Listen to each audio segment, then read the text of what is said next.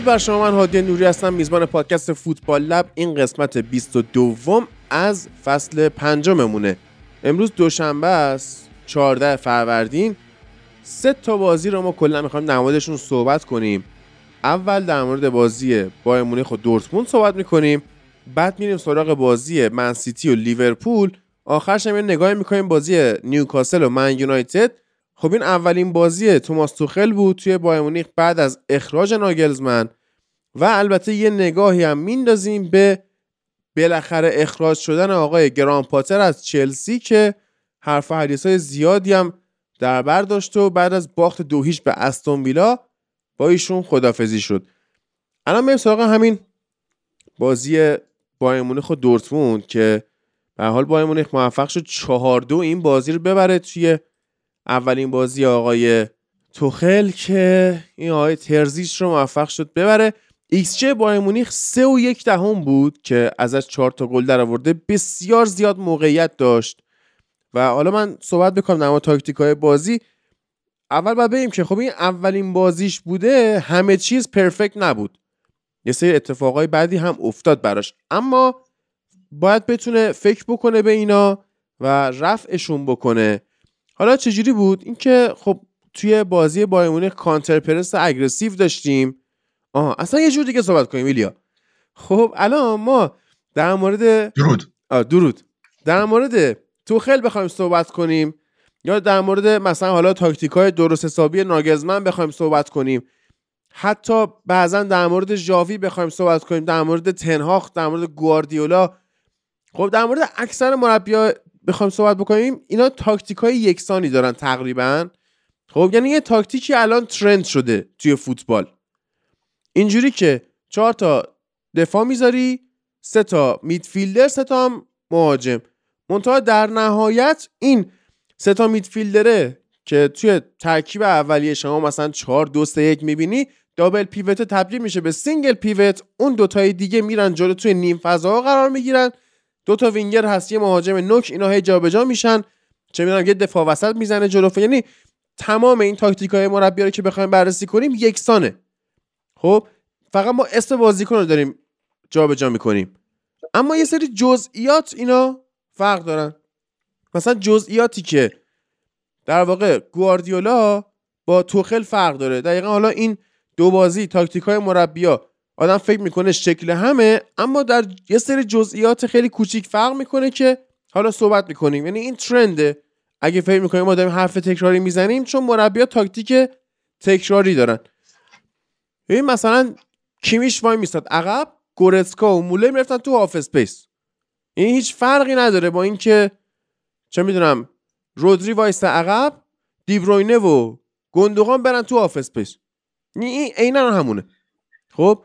چون هم رانای همون نیست دیگه نه خب همون میگم دیگه. هم فرق اشاره می‌کنم چه جوری فرق داره. این مثلا کینگزلی کومان و لروی سانه می‌رفتن جلو به عنوان وینگر بایر مونیخ full back های دورتموند و ولف و اون یکی حالا اسمش یادم رفت دفاع چپشو. اینا رو عقب نگه داشته بودن.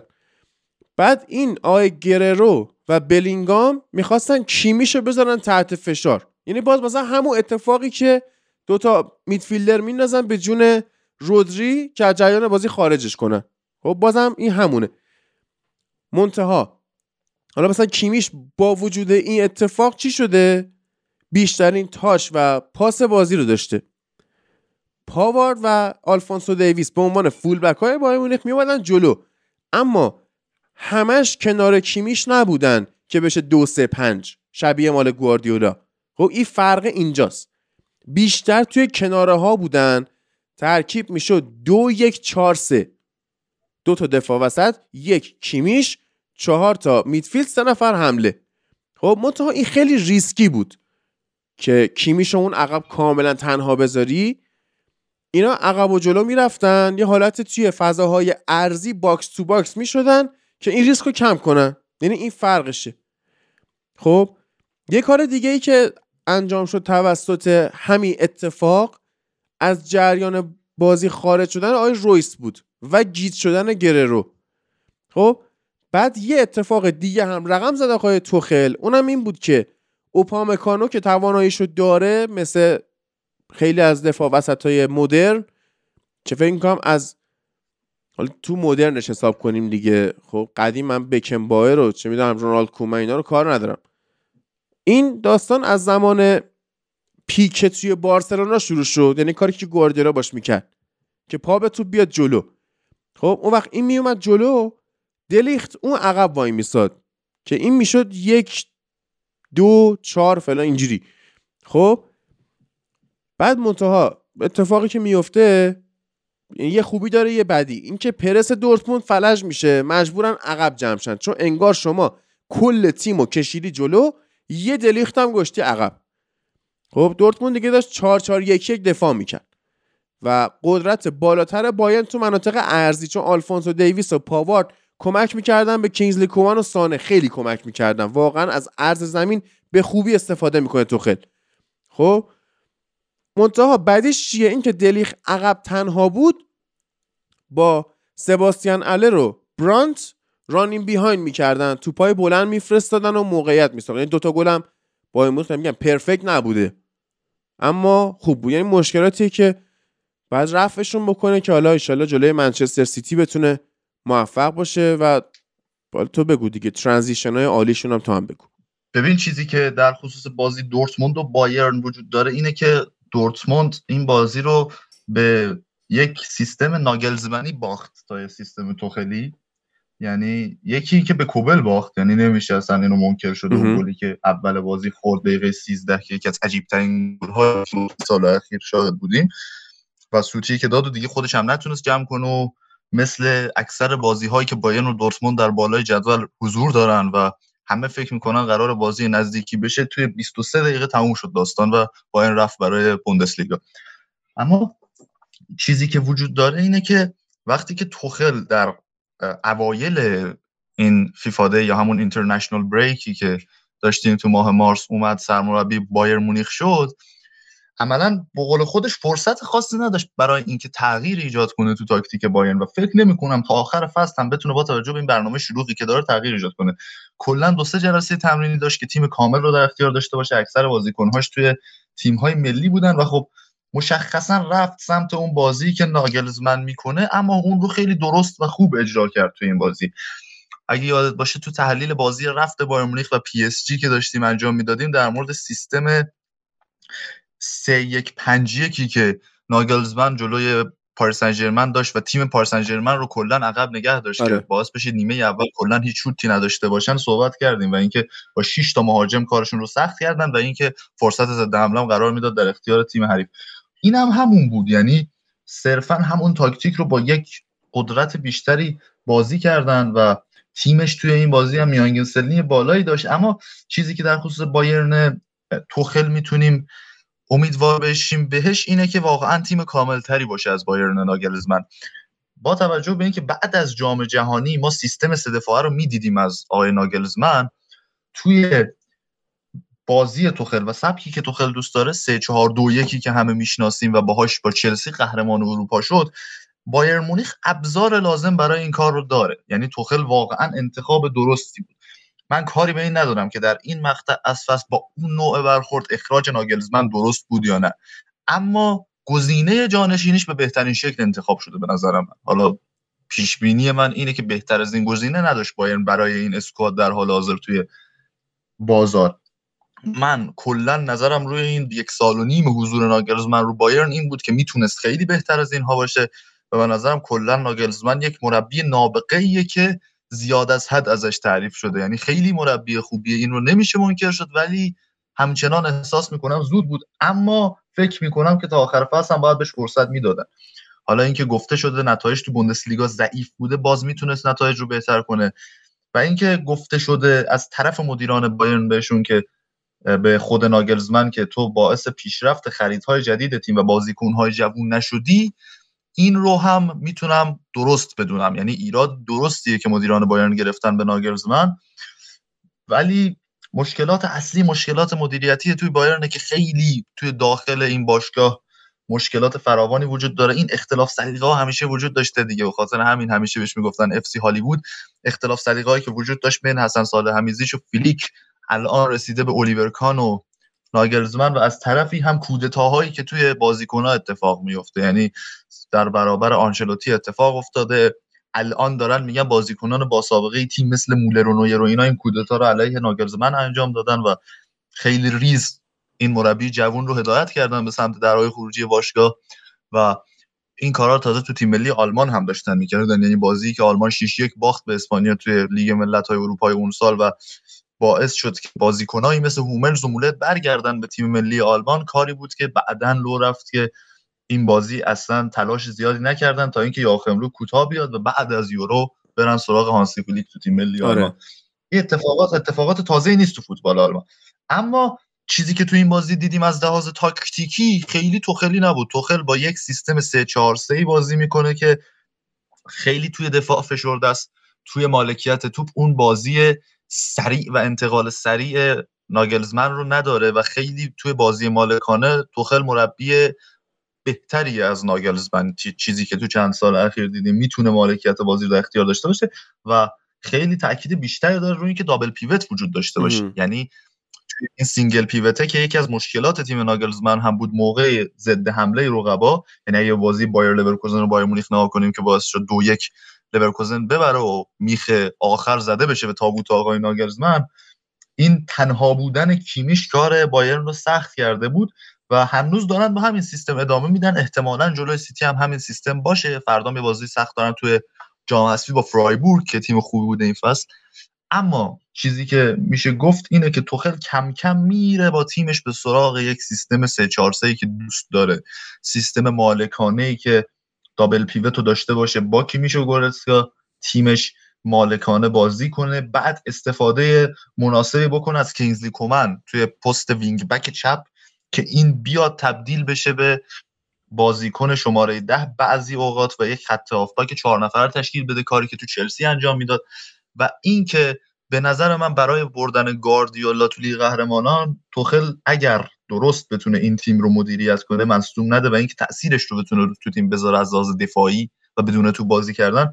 گزینه بهتری می‌تونه باشه از ناگلزمن به این دلیل که سابقه دیدیم وقتی این تیمش رو 5 2 3 یا 5 3 2 میاره عقب و خارج از دفاع باز خارج از توپ بازی می‌کنه خیلی فشرده بازی می‌کنه و تمام منافذ رو میبنده و این چیزی بود که گاردیولا اذیت شد واقعا توی سیتی که بود با چلسی بازی می‌کرد و کار گاردیولا رو سخت کرده بود توخل و به هر حال قماری بود که مدیران بایرن کردن. ناگلزمن می‌تونه خوشحال باشه از این بابت که از لحاظ آماری خب سه تا باخت داشته کلا تو این فصل عملکرد چمپیونز لیگیش فوق العاده بوده و این نوع اخراج باعث نمیشه شما دیگه فرصت شغلی مناسب پیدا نکنید. همین الان سر ناگلزمن دعواست. یعنی دو هفته نشده از برکناریش در بایرن که سرش دعواست بین تیم های چلسی و تاتنهام و شاید رئال و اینها. حالا به بحث پاتر برسیم باز در مورد اخباری که آره. پیرامون مذاکرات ناگلزمن با چلسی می‌کنیم. توی جام حذفی با فرایبورگ بازی دارن؟ آره. خب همین دیگه. هفته آینده بوندسلیگا بسیار هفته سرنوشت سازیه برای یه نفر. به خاطر اینکه هفته آینده هر چهار تیم بالای جدول با هم بازی می‌کنن. بایر میره خونه فرایبورگ که تیم چهارمه. دورتموند هم با اونیون برلین بازی می‌کنه که تیمای دوم آره. و سومن. حالا برای کی سرنوشت برای برلین بهتر نتیجه واسش مساوی بود تو آره. بازی که بایرن برد. ولی هنوز شانس این رو داره که یه کارهای عجیب غریبی بکنه برای قهرمانی. ولی توخل مربی نیست که اگه تیمش روی فرم افتاد باخت بده. یعنی ما می‌دونیم که توخل تیمش روی یک روال بردی بیفته و اون فرمول پیروزی رو پیدا کنه از فرمول پیروزیش دست نمی‌کشه و تیمای بوندسلیگا هم نشون دادن که طول می‌کشه تا ضد تاکتیک فرمول پیروزی مربیای تاکتیسیان بایرن رو پیدا کنه. توخل فرصت این رو نداشت که بخواد چیزای ناگلزمن رو عوض کنه. صرفا شوکه که داده شد و اشتباه عجیب غریب کوبل و اینکه تیم با روحیه بالاتری رفت سراغ این مسابقه خیلی موثر بود و اینکه توی تمرینات و اینا یک چیزهایی رو عوض کرده. حالا این هفته آینده برای کی اهمیت داره؟ برای آقای کینزلی کومن. به خاطر اینکه از سال 2013 که ایشون فوتبال حرفه‌ای رو شروع کرده چه توی لیگوان فرانسه چه توی سری آ ایتالیا و چه توی بوندسلیگا تمام سالها ایشون مدال قهرمانی لیگو گرفته. این رکورد عجیب غریبیه که این اگر امسال بایر آره. مونیخ نتونه قهرمان شه رکورد این استاد اپ میره و اون خیلی امیدواره که حفظ بکنه این streak رو. و امسال توی بعد از جام جهانی یکی از بهترین فرمای سه چهار سال اخیرش رو داریم می‌بینیم. چه به عنوان wing back چپ؟ که و چه به عنوان وینگر چپی که توی این بازی بازی کرد و گل خوبی هم زد کلا توانایی یک در برابر یکی بهتری داره الان از بقیه وینگرهای بایرن. یه مشکلی که ممکنه توخل باش تو بایر مواجه شه و مشکلیه که الان تیم ملی آلمان باش مواجهه اینه که بازیکنها و وینگرهای بایرن خیلی خصوصیات خوب شبیه همه دارن. خلاقیتشون شبیه همه دریب زدنشون شبیه همه پا به توپ شبیه هم بازی می‌کنن. فقط برای خستگی تعویض می‌کنه.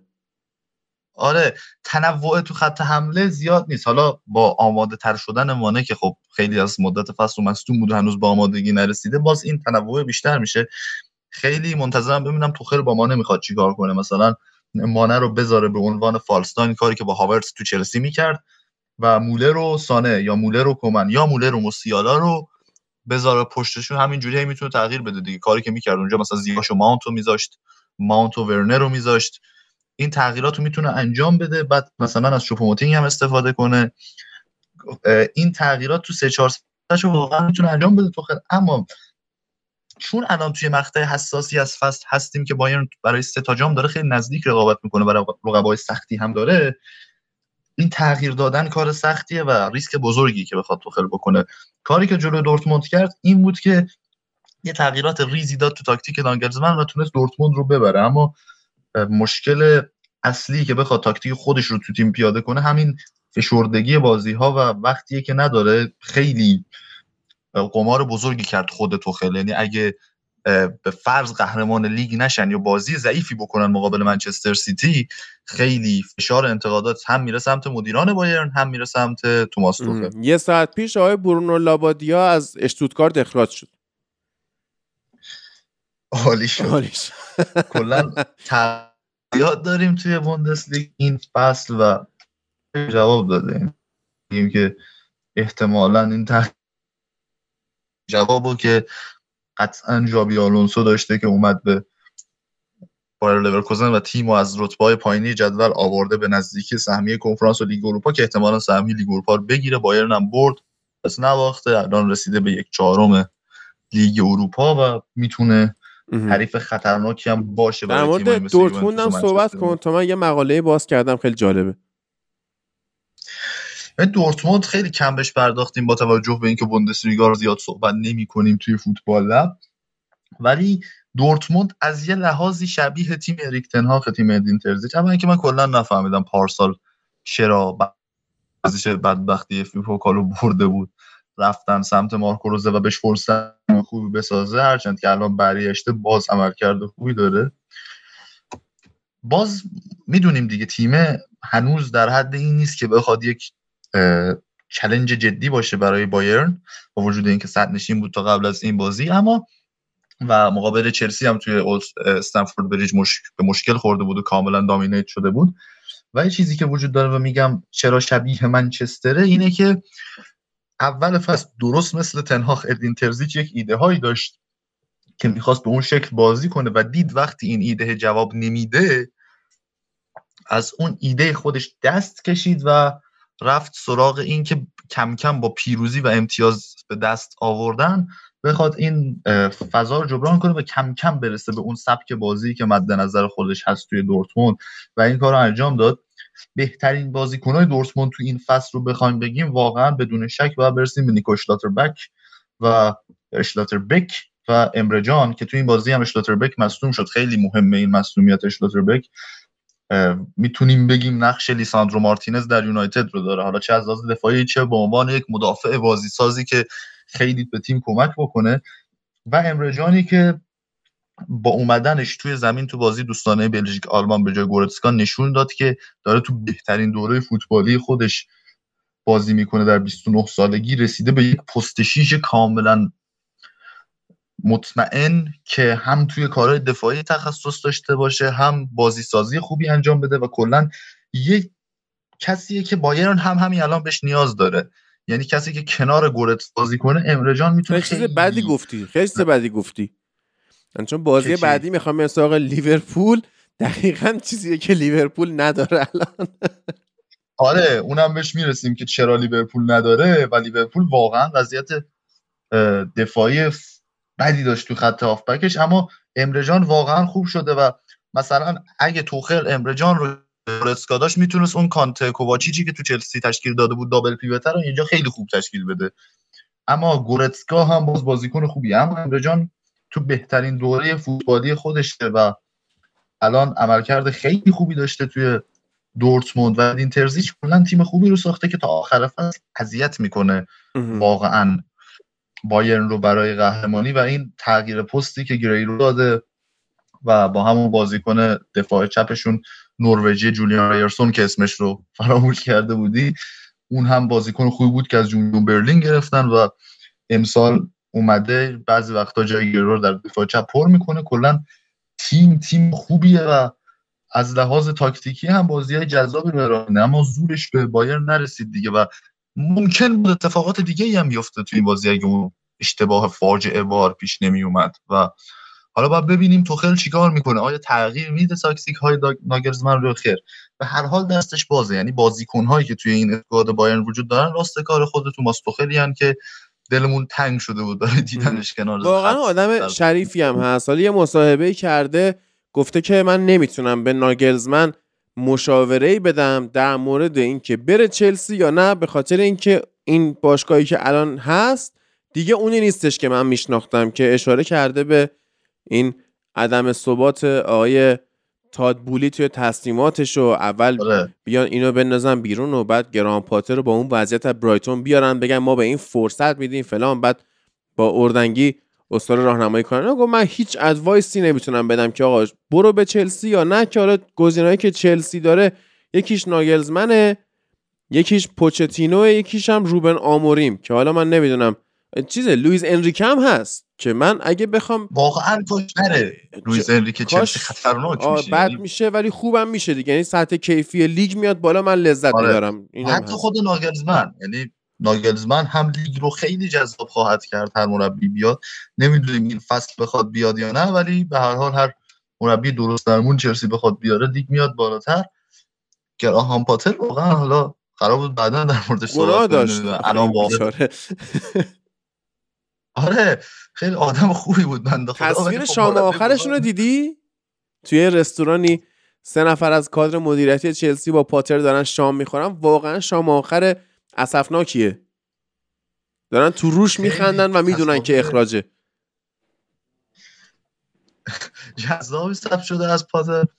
و با ببین هواداران چلسی چه واکنشی خواهند داشت. ببین قضیه اکثرا خوشحال بودن و از هفته دوم سوم به بعد پاتر همشون دوست داشتن که کار با پاتر ادامه نکنه. حالا محفل و دوستان رو هم شاهد بودیم. اتفاق قبل از ضبط داشتیم. میومدم ضبط کنم. دیدم که برنامه که شبکه سه واسه افطار به جا موثر گذاشته اسمش محفله. حالی شد. هر کی دوست داره بره تو محفل صحبت کنه. یه برنامه سمی بود. حالا هر بگم در مورد سم بودنش. گیر میدم بهمون. بگذاریم.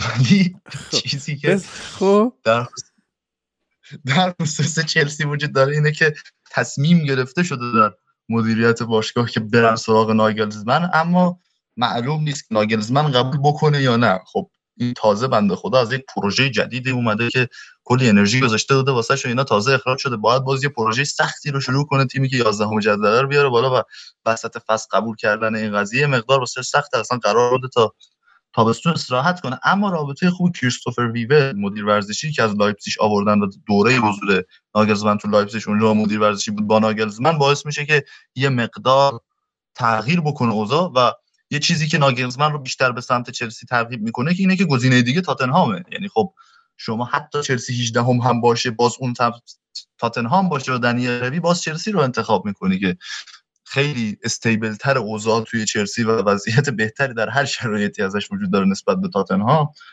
و این در خصوص اینکه ناگلزمن آیا قراره بیاد چلسی یا نه عجیبه واسم که خیلی گزینه رئال نیست و اگه گزینه رئال بود به نفع این تیم می‌شد به نظرم. یعنی خیلی جلوتر از گزینه های مثل زیدان و پوچتینو و راول و جاوی آلونسو قرار می‌گرفت. بریم سراغ بازی من سیتی و لیورپول که ببین باز ایکس جیه من سیتی سه و دو دهم بوده که با سه و دو دهم شما خیلی گل می‌تونی بزنی. این چقدر نزدن. لیورپول سه دهم بوده. خب؟ حالا این به مرور اینا خسته میشن دیگه. یعنی نیمه اول پرس لیورپول یک مقدار موثرتر بود. حالا فرق چیه اینجا بین مثلا توخل و گواردیولا؟ این ترکیب سیتی عملا بدون فولبک بود. یعنی چهار تا دفاع وسط داشت. توخل به گواردیولا. جان؟ توخل آره، گفت. گواردیولا. چهار تا ترکیب سیتی دیگه. چهار تا دفاع وسط داشت. که جان استونز اومد جلو کنار رودری دابل پیو تشکیل داد. بعد ولی مید بلاک لیورپول افتضاح بود. یعنی امره جانو گفتیم من اگه لیورپولی بودم ناراحت می‌شدم از شنیدن این پادکست. بعد حتی از امره جان یعنی مثلا نه آره. با اینالدوم آفرین. امره جان. امره جان. بعد از اینکه دقیقه 17 گل زد جلو افتاد اگر پرس جلوش رو passive می‌کرد یعنی انقدر دنبال توپ نمیدویدن سر جاشون وای میستادن می‌تونست از mid block ش محافظت کنه. اما نه تنها این کارو نکرد بلکه هاروی الیوت هم از هندرسون و فابینیو جدا کرد که بره روی نیتن اکه فشار بذاره که این بدتر هم شد. اون وقت این آی خولیان آلوارز نقطه کلیدی بازی بود واقعا. یعنی خب خیلی اومدن گفتن که آقا سیتی بدون هالند حتی اینجوری چهار تا به لیورپول زد که. حالا من یه حرف بدتر از اینم می‌خوام بزنم جلوتر میگم. اگه خودش که یعنی آلوارز اگه خودش میومد عقب صاحب توپ می‌شد فابینیو هندرسون رو از position خارج می‌کرد. دیبروینه و گندوغان تو نیم فضا آزاد می‌شدن. اگه صاحب توپ نمی‌شد صرفا پرس می‌کرد دفاع وسط ها رو به خودش مشغول می‌کرد تا کانال باز کنه. اون وقت سرعت recovery run این double pivot لیورپول یعنی هندرسون و فابینیو هم خیلی پایینه. خب و خیلی اومدن گفتن که آره دوباره دفاع ناجور آرنولد و فلان و اینا. اولا که یکی از دلایل دفاع ناجور آرنولد یا رابرتسون اینه که وینگرهای لیورپول عقب نمیان که کمک بکنن. یعنی کلا فول بک های لیورپول تو موقعیت دو در برابر یک قرار می‌گیرن. همش با دو نفر باید دیل کنن. اما اگر هم فرض کنیم با یه نفر می‌خواستن دیل کنن باز هم ضعیف بودن. یعنی توی این صحبت هایی که من کردم اسم گریلیش و ریاض معارض رو نیاوردم. دفاع لیورپول جوری بود که بدون هالند و کار ندارم. بدون گریلیش و مارز هم حتی به سیتی میباخت. خود یورگن کلوب بهترین حرف رو در مورد بازی دیروز تیمش زد. بهش گفتن که آیا رودری باید کارت زرد دوم تو نیمه اول تو اون صحنه می‌گرفت به نظرت قبل از اینکه بازی زمانی که یک یک بود؟ گفت با این بازی که من امروز دیدم با ده نفر هم چیزی فرق نمی‌کنه یعنی خودش خیلی درست جمله زشت به تیم خودش گفت یورگن کلوب بعد از بازی. و چیزی که تو بازی بود این بود در مورد سیتی نمی‌تونم بگم توی این پنج نفر جلو کی بهترین بازی کنه زمین بود. قطعا دیبروینه ای که پنج تا پاس کلیدی داد دیگه. ولی اگر آلوارز نبود هالند بود شکل بازی تغییر می‌کرد چقدر تو واقعا ضابط داری سر اینکه من همیشه اینقدر از گندوقان من متنفرم از این گندوقان یعنی اصلا من من جنازم هم رو دوش این نمیندازم حالا که اینجوری شد. اصلا اولا که لیورپول هم می‌تونن طرفدار لیورپول گیر بدن رابرتسون و آرنولد. ولی مشکل اصلی آقای کلوپه که با وجود تمام چیزی که از سیتی می‌شناسیم انقدر دو در برابر یک میده به full back اش یعنی رابرتسون رو دو در برابر یک می‌کنه با دیبروینه و محرز از اون طرف گریلیش و گندوقان رو دو برابر یک می‌کنه با آرنولد. هزار بار این اتفاق افتاد در طول بازی دیروز پریروز آخه اصلا بعد... این این درست. خب مثلا هاروی الیوت چرا باید بره رو نیتن اکه فشار بذاره؟ این چه کار مسخره ایه؟ اصلا این آره. ببین قشنگ این بازی چند تا فرق بود که واقعا گاردیولا خیلی جلوتر بود از کلوب. من در مورد سیتی بگیم که یکی از بهترین بازی به نظر من بهترین بازی این فصلش بود مخصوصا نیمه دوم. اصلا اون بازی که ما مثلا از گاردیولا دوست نداریم نه یک بازی کاملا حساب شده بدون اضافه کاری بازی که خیلی جاها vertical بود و درست این vertical بودن انجام می‌شد توسط هافبک سیتی. خیلی خوب. کنترلش عالی بود. بعد بازی سازی از عقب با پاسهای ریسکی بسیار خوب شکل می‌گرفت. یعنی تو پاسهایی که نیتن اک استونز و خود ادرسون می‌دادن رو زمین رو ببینی که چطور پرس لیورپول رو میشکستن و در واقع اینا رو compact می‌کردن و چند بازیکن لیورپول رو از دو جریان بازی خارج می‌کردن خیلی این اتفاق افتاد تو طول بازی. و چیزی که وجود داره در خصوص منچستر سیتی توی این بازی این بود که عملا با اومدن هال آلوارز به عنوان یک false nine که قشنگ انگار این به دنیا اومده که false nine باشه. یعنی link up play ش فوق العاده است خیلی خوب از پستش میاد عقب خیلی خوب با وینگر ارتباط برقرار می‌کنه. چیزی که تو جام جهانی هم دیدیم. چه ارتباطی پیدا کرده بود با مسی. و آقای کلوپ اومده یک 4 2 3 که خیلی aggressive رو توی این سیستم بازی می‌کنه که فابینیو و هندرسون توی یک سوم میانی میان جلو و مثلا گندوغان و دیبروینه رو بخوان کاور بکنن. از طرفی هاروی الیوت رو هم میاره تو 4 2 3 که به عنوان وینگر راست از جلو سیتی رو پرس کنه. اما مشکل اینجاست که این فضای بین خط دفاع و هافبک رو عملا کسی پوشش نداده و فابینیو هندرسون هم بر نمیگردن و اینجاست که آقای آلوارز میاد عقب توپگیری می‌کنه. دو تا بازیکن راستش داره وینگرها تو پار پاس میده و از اونجا تو گل اول رو نگاه کنی فندایک از پستش خارج شده. گل دوم رو نگاه کنی هم اتفاق داره میفته یعنی گل اول موقعی که گندوغان میشقاد به چرخه و اصلا توپ اومده سمت راست زمین دلیل اون نبود هافبک ها توی یک سوم دفاعی تیم خودشون و کاوریران ضعیفشون و اون دو در برابر یکی که میدن فندایک از پستش خارج میشه و آلوارز نفوذ می‌کنه. گل دوم هم باز به همین دلیل فندایک از پستش خارج میشه. آلوارز پاس عالی رو میده به سمت راست و از اون طرف دیبروینه میاد توی اون فضایی که فندایک نیست نفوذ می‌کنه. دو تا گل اول خیلی شبیه همه. بعد اگه اینها بازی آرسنال و منچستر سیتی رو نگاه کرده بودن خیلی را... نه راحت ها ولی باید یه فکری می‌کردن به حال این قضیه. گل های اول و دوم سیتی عینا شبیه گل دومی بود که سیتی به آرسنال زد. جک گریلیش تو امارات زد. یعنی حرکت گندوقان چرخشش و پاسی که میده به سمت چپ توی گل اول این بازی کپی برابر اصل گل دوم سیتی تو بازی آرسناله. و اینجاست که من میگم گندوقان خیلی خوب بود که حرکت گندوقان سر گل اول به لیورپول مثل پاسای بلند دیبروینه و چه می‌دونم دریبلای محرز و گریلیش خیلی به چشم نمیاد. اما خیلی کار سختیه. این از اون کارهاست که در تمرین به دست میاد. یعنی خود بازیکن هم نمی‌فهمه چه کار سختی رو داره توی اون شرایط انجام میده. اون کنترل توپ اون چرخش اون که چجوری توپ رو تو عمق بفرستی برای گیریلیش یک جوری که این بتونه درست رو پا بفرسته برای آلوارز و جوری که بتونی بدون لحظه معطلی این جریان بازی رو عوض کنی کار فوق العاده که انجام میده گندوقان توی این صحنه. و آلوارز هم سر دوم این کار رو انجام داد. باز گل چهارم سیتی رو ببینی گندوقان با یه پاس بلند جک رو صاحب توپ می‌کنه.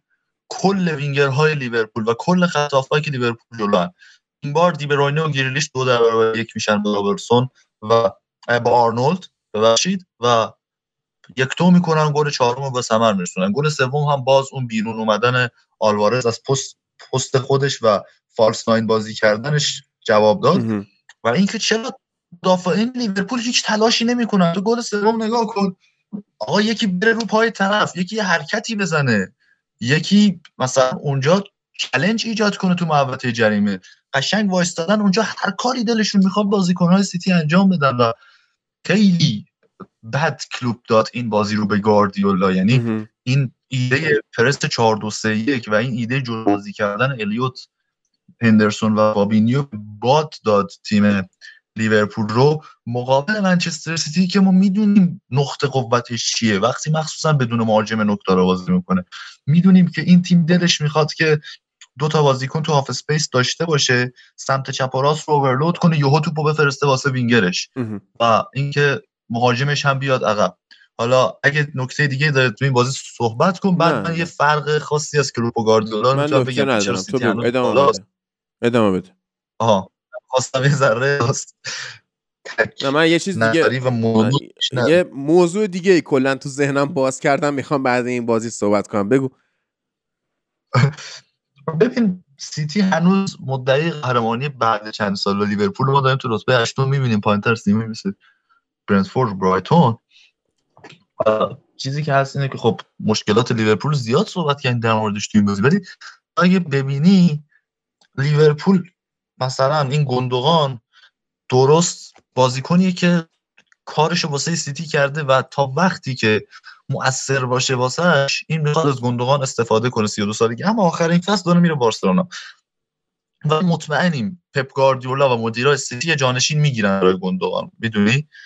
یا مثلا اینا وقتی دیدن فران تورس خیلی از دقایق بازیش راضی نیست با 47 میلیون فروختنش به بارسلونا که یک حرکت بسیار خوب و یکی خیلی با کیفیت بهتری از فران تورس رو توی چند ماه بعدش آوردن یعنی آقای خونیان آلوارز و ما داریم می‌بینیم که این وجود این که پنج تا لیگ برتر انگلیس برده فرناندینیو تو تیمش وقتی می‌بینه فرناندینیو دیگه کارایی واسش نداره فرناندینیو رد می‌کنه میره اول این فصل اما از اون طرف لیورپول میلنر و چمبرلین تو این تیم هنوز چیکار می‌کنن؟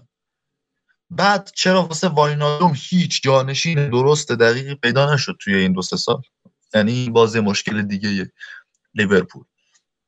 بعد چیزی که ما تو ترکیب لیورپول می‌بینیم اینه که بازیکنی که آماده نیست فیکس بازی می‌کنه. دیوگو ژوتا مشخص بود بعد از مصونیتی که داره چه قبل فیفاده چه این بازی اصلا نمی‌تونه بدوه نمی‌تونه تو موقعیت ها قرار بگیره نه اون بازیکن سابقه.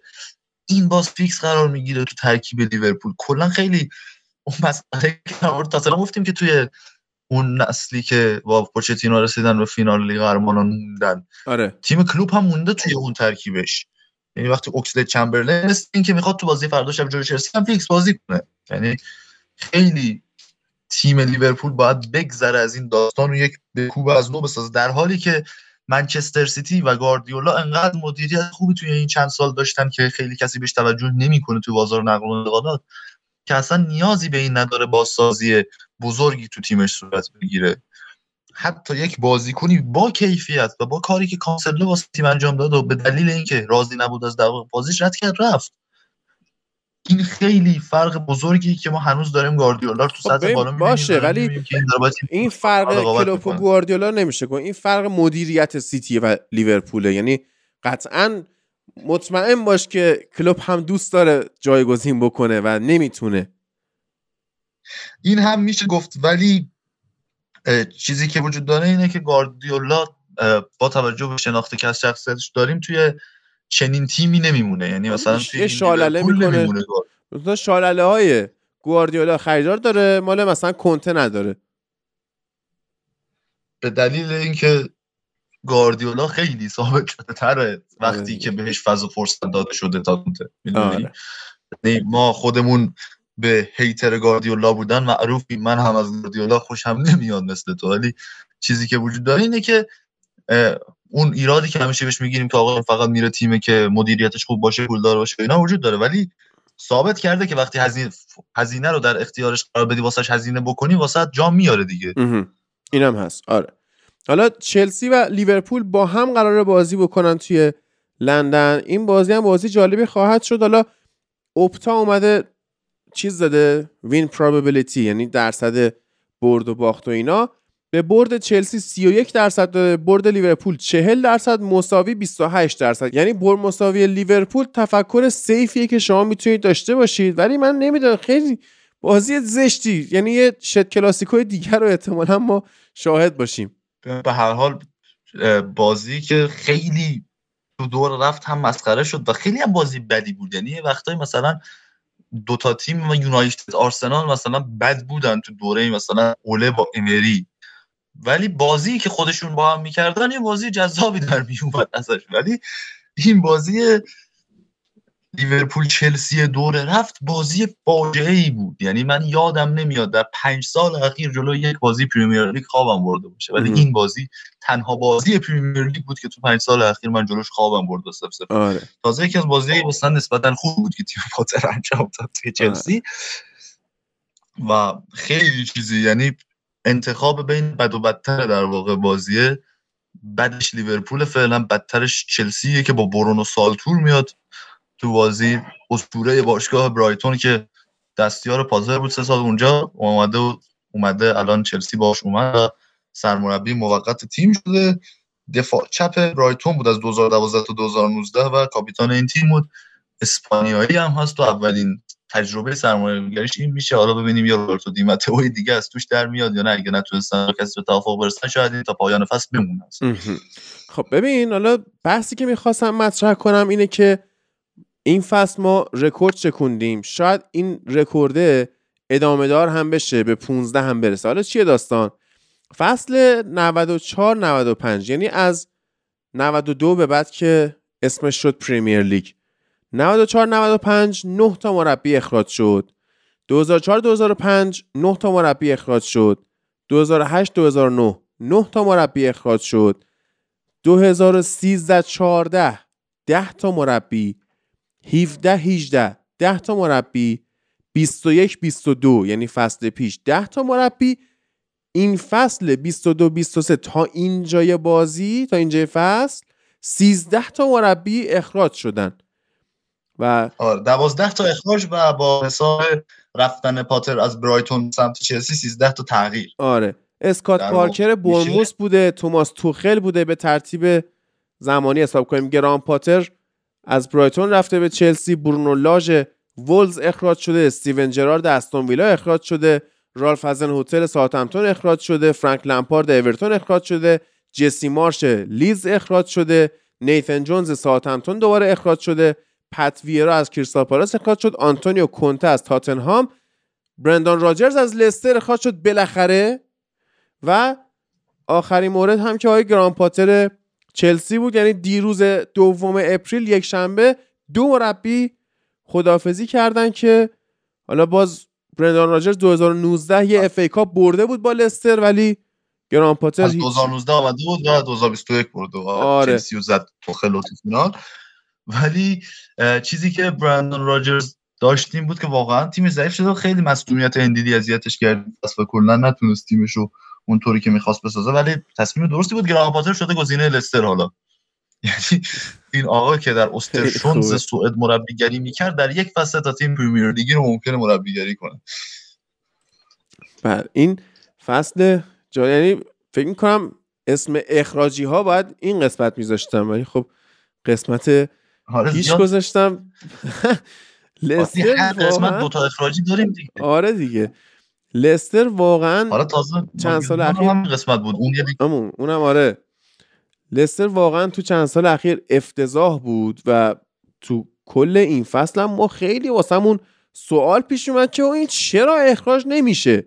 که دیگه روز اول اپریل میگن که طرفدار لستر میگن که اصلا فوتبالی که ما بازی کردیم April Fools بوده. همون دروغ 13 بوده که رفتن توی سلهرست پارک به کریستال پالاس باختن و آقای راجرز قبض رو گرفت که چیزی که نوع باختشون جذاب بود آخر روی هاجسون اولین برد سال 2023 پالاس رو تو اولین بازی کسب آره. بعد نیمه اول شوت ها 20 در برابر صفر بود.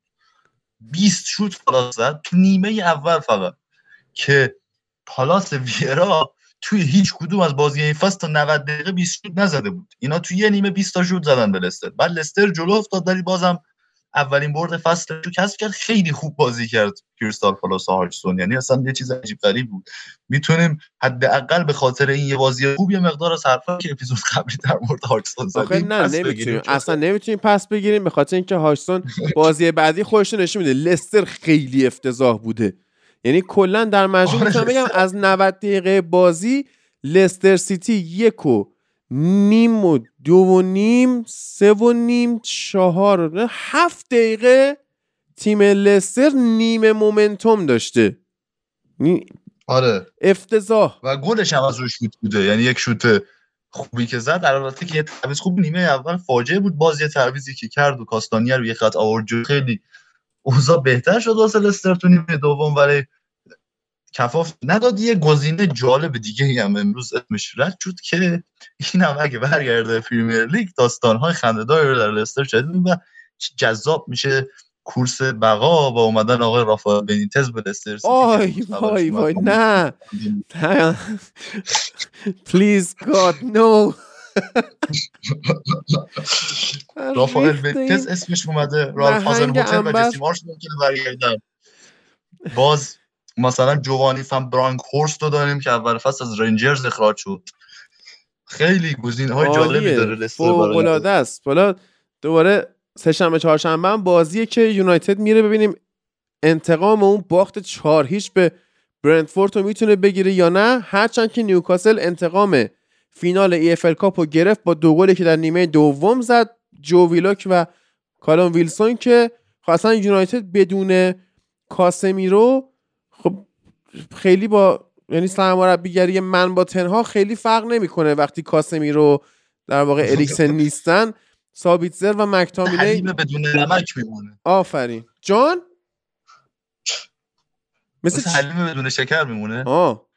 گفتی نمک آخه فکرم تو از اون دسته افراد هستی که حلیم با نمک می‌خورن. می‌خواستم آقت کنم.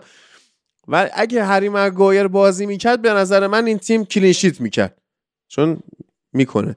بعد سر و مکتامینه داده شد به هری مگوایر توی پادکست در کنار تمام تعریف هایی که در چهار سال اخیر ازش کردیم. مارسل و اسکات مکتامینه کند بودنشون یه طرف خلاقیت صفر این دابل پیوت هم یک طرف دیگه ای که خب قطعا برونو گیمارش به تنهایی برای هشت تبلکو کردن این میدفیلد کافی بود که گیمارش گزینه خیلی تیما هستش در انتهای فصل به خصوص لیورپول. که حالا ببینید چیکار که شاید به اون لیست 13 تایی حتی کلوب هم اضافه بشه اخراج شه. یا مثلا باز هم مربی دیگه هستن که می‌تونن اخراج بشن. صحبت بکنیم. بازی افتضاح با نیوکاسل رو که همون خوب شد. نشستیم مافیا بازی کردیم موقع بازی.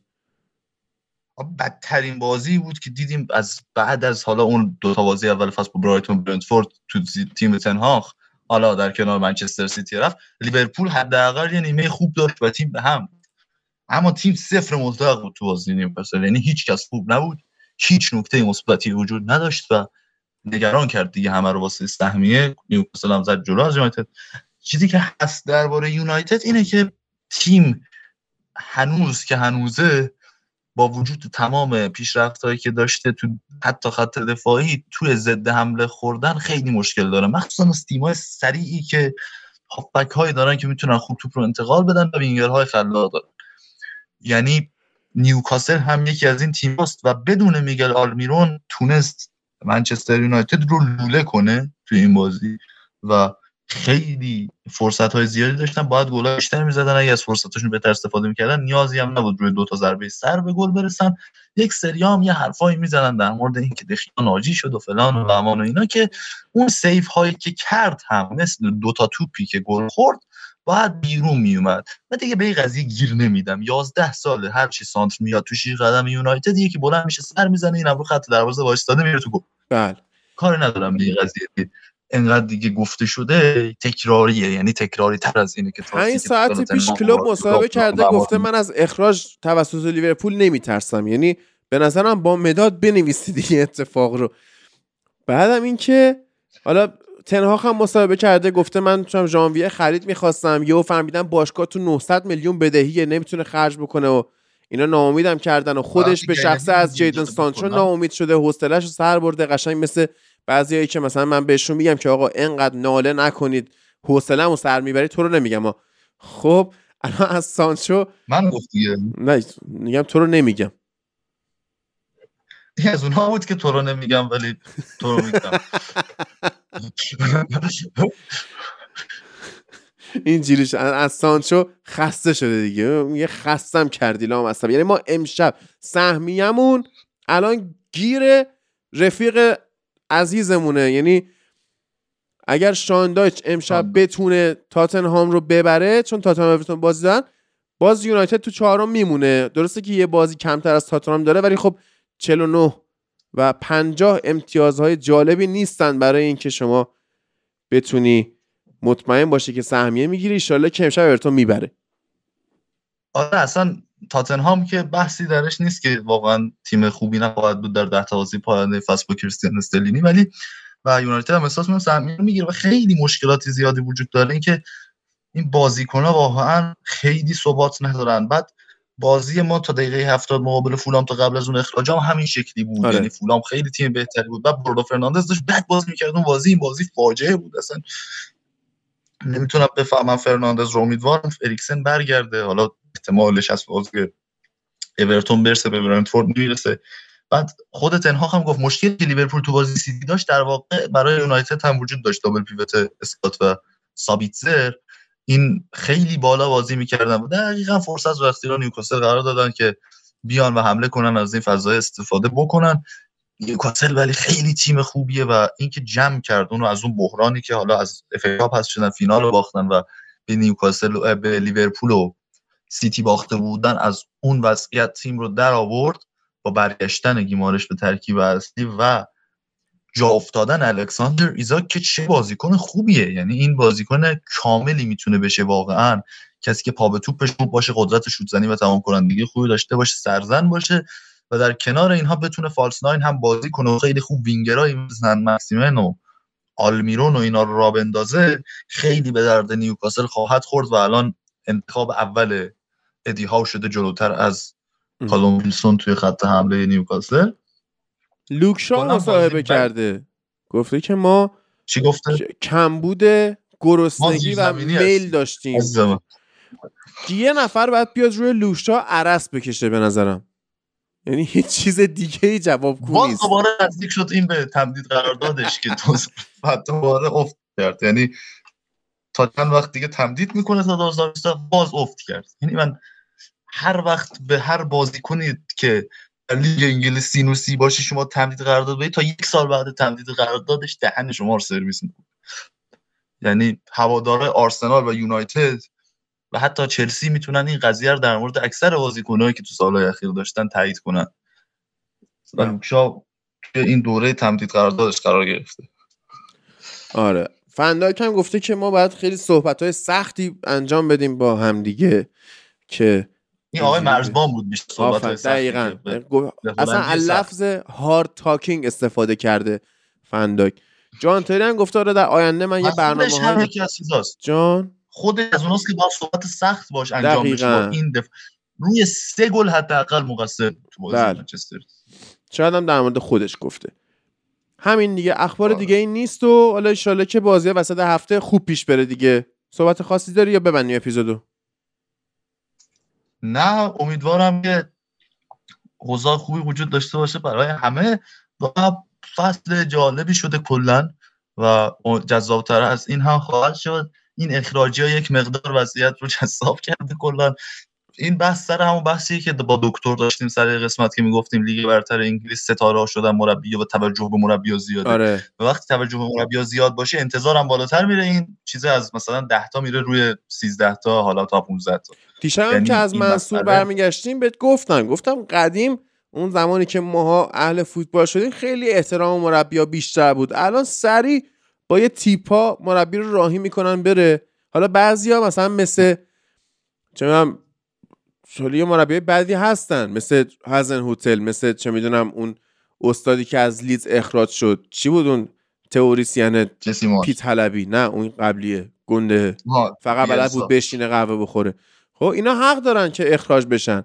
ولی مثلا چون پت ویرا هیچ fact کافی واسه اخراجش وجود نداشت. یا گراهام پاتر fact کافی نبود. می‌تونستن بهش فرصت بدن طبق صحبت ولی خب گراهام پاتر fact کافی برای اومدنش وجود داشت. آفرین. آفرین. روبرتو دیزربی گفته من خیلی متاسفم که می‌بینم اینجوری اخراج شده پاتر. و گفته که دمش گرم چه میراث خوبی توی برایتون. برای من به جا گذاشت که حالا دیزربی آدم خوبیه. این هم جزو گزینه های چلسی هستش. امیدوارم اینتر و در لیگ انگلیس بمونه لذت ببره. آفرین. یعنی گزینه اینتر هست برای جانشینی اینزاگی. امیدوارم نره اینتر. آره, یعنی آره. الان جوری شده که نقش منیجرها و مربیات توی موفقیت یا آدم موفقیت تیم زیادتره. این هم جذاب واسه آدمایی مثل تنهاخ و گاردیولا و کلوپ و اینا که می‌تونن از پس خودشون بر بیان. و یک سری آدم هایی که ایده های جالبی دارن مثل مارش و بیرسا و هازن هتل و جونز و پاتر و اینا وقتی چالش های بزرگی قبول می‌کنن باید قبول کنن قضیه که فرصت کافی هم بهشون داده نمیشه که بتونن چالش های خودشون بیشترین کسی که فکت لازم برای خروجش بود لمپارد بود. او واقعا بعد خوش مثلا فکت لازم برای خروج توخل وجود نداشت از چلسی. آره. واقعا. فکت لازم برای خروج استیون جرارد از استون ویلا وجود داشت. ما داریم به نظرم یکی از چهار مربی برتر فصل یعنی مثلا گواردیولا آرتت مثلا تنهاخ پنج تا. حالا ادی ها پنجوری به قطع چیزه اونای امریه آره. اگه اونای امری از اول فصل استون ویلا رو داشت از همین برایتون و برنتفورد و فولامی هم که الان می‌بینیم بالای جدوله به قطع جلوتر. یعنی با این اسکواد خیلی توانایی داره اونای امری داره شاهکار می‌کنه. و دیدیم چلسی چطوری برد یعنی خیلی بازی خاصی از خودش ارائه نداد ولی یه تیم خطرناکی رو ساخته. اولی واتکینز 5 تا بازی داره خارج از خونه برای استون ویلا گل می‌زنه. اینکه دوباره برگردونی یه بازیکن رو که کامل اومده بود پایین از دوره اوجش و اصلا نابود شده بود دوباره برگردونی به سطح بالا و هر بازی گلزنی کنه کار ارزشمندی وقتی طرف راول آلبیولو تو اون سن زنده نگه داشته بود می‌تونه اولی واتکینز هم برگردونه به زندگی. با کوکلن برسی به نیمه نهایی چمپیونز لیگ. پیوت کوکلن دنی پاره خو آره. یعنی اصلا مهم نیست که این بلد انگلیسی حرف بزنه. این درسته. آره. آدم خوبیه واقعا. خیلی خوب. اگه از محتوای اپیزودهای فوتبال لب راضی هستید و دوست دارید می‌تونید توی صفحه فنزان سایت فوتبال لب از ما حمایت مالی بکنید و دمتون گم که گوش می‌کنید و قسمت جدید سلمنشم اومد بیرون و اونم حتما گوش بکنید. خیلی جالبه که من بازخورده عجیب غریبی از این قسمت گرفتم. خیلی گفتن این بهترین قسمتش بوده. اگه قرار اینجوری باشه که من دیگه مهمون دعوت نکنم فقط خودم صحبت کنم چون این قسمت مهمون نداشت. آره برید گوش بدید لذت شو ببرید. با این خبر هیجان انگیز مثل همون قضیه تتو فرنس بود. آفرین. بهترین مهمون مهمونت اون قسمت پیرمرد با این خبر هیجان انگیز وقتش ازتون خدافظی کنیم.